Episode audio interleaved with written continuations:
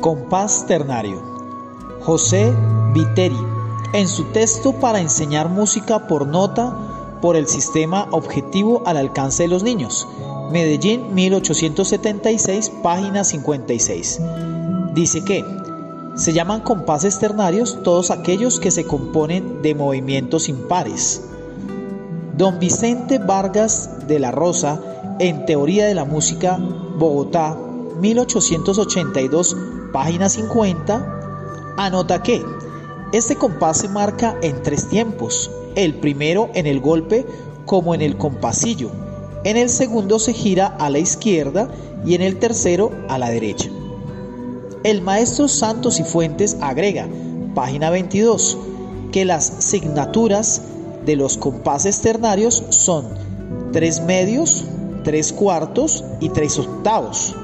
Y don Narciso Garay, en sus tradiciones y cantares de Panamá, página 176, dice que el ritmo ternario revela abolengo indoeuropeo. Este ritmo ternario es de gran interés, pues según don Jorge Áñez, en su libro Canciones y Recuerdos, Bogotá 1951, página 19, a él pertenece la gran familia de la música nacional, que escribe en un ritmo de tres cuartos en movimiento moderado, y que son el torbellino, la guabina, el joropo, el galerón.